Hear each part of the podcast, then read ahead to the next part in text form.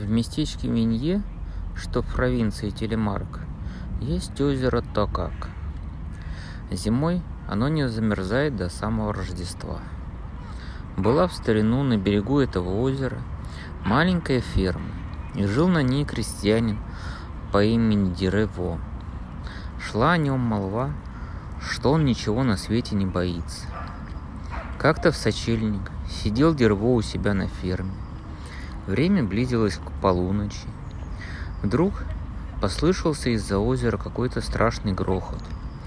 Перепугались все, кто был на ферме, а Дерыво все нипочем. Вышел он спокойненько из дома, спустил лодку на воду и поплыл на другой берег озера, посмотреть, что там такое происходит.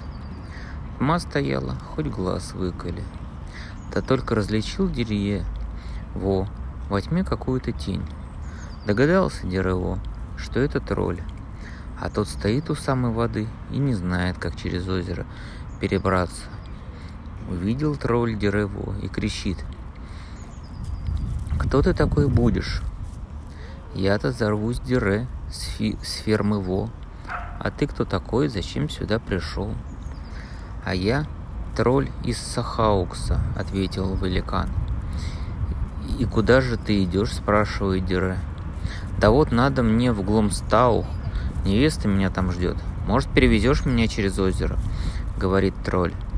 Ну чего ж не перевести, садись. Ну а как только ступил тролль в лодку одной ногой, суденышко тут же пошло под воду.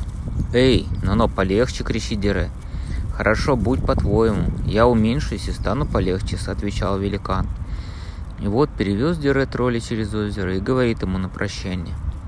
Все же мне охота увидеть, каков ты взаправду. Покажись в своем истинном обличии. Интересно, сколько в тебе на самом деле роста? Не досуг мне, да и пугать тебя не хочу. Приходи утром в это место, увидишь, какой я. Оставлю что-нибудь тебе на память. Приходит Дерево на берег рождественским утром и видит, лежит на дне лодки что-то вроде мешка. Пригляделся, а это большой палец от рукавицы тролля. Ну чего добру пропадать, подумал Дире. В хозяйстве все пригодится. И с тех пор стал держать в этой рукавичке зерно. Вот уже не маленькая была рукавичка. Коль в, од...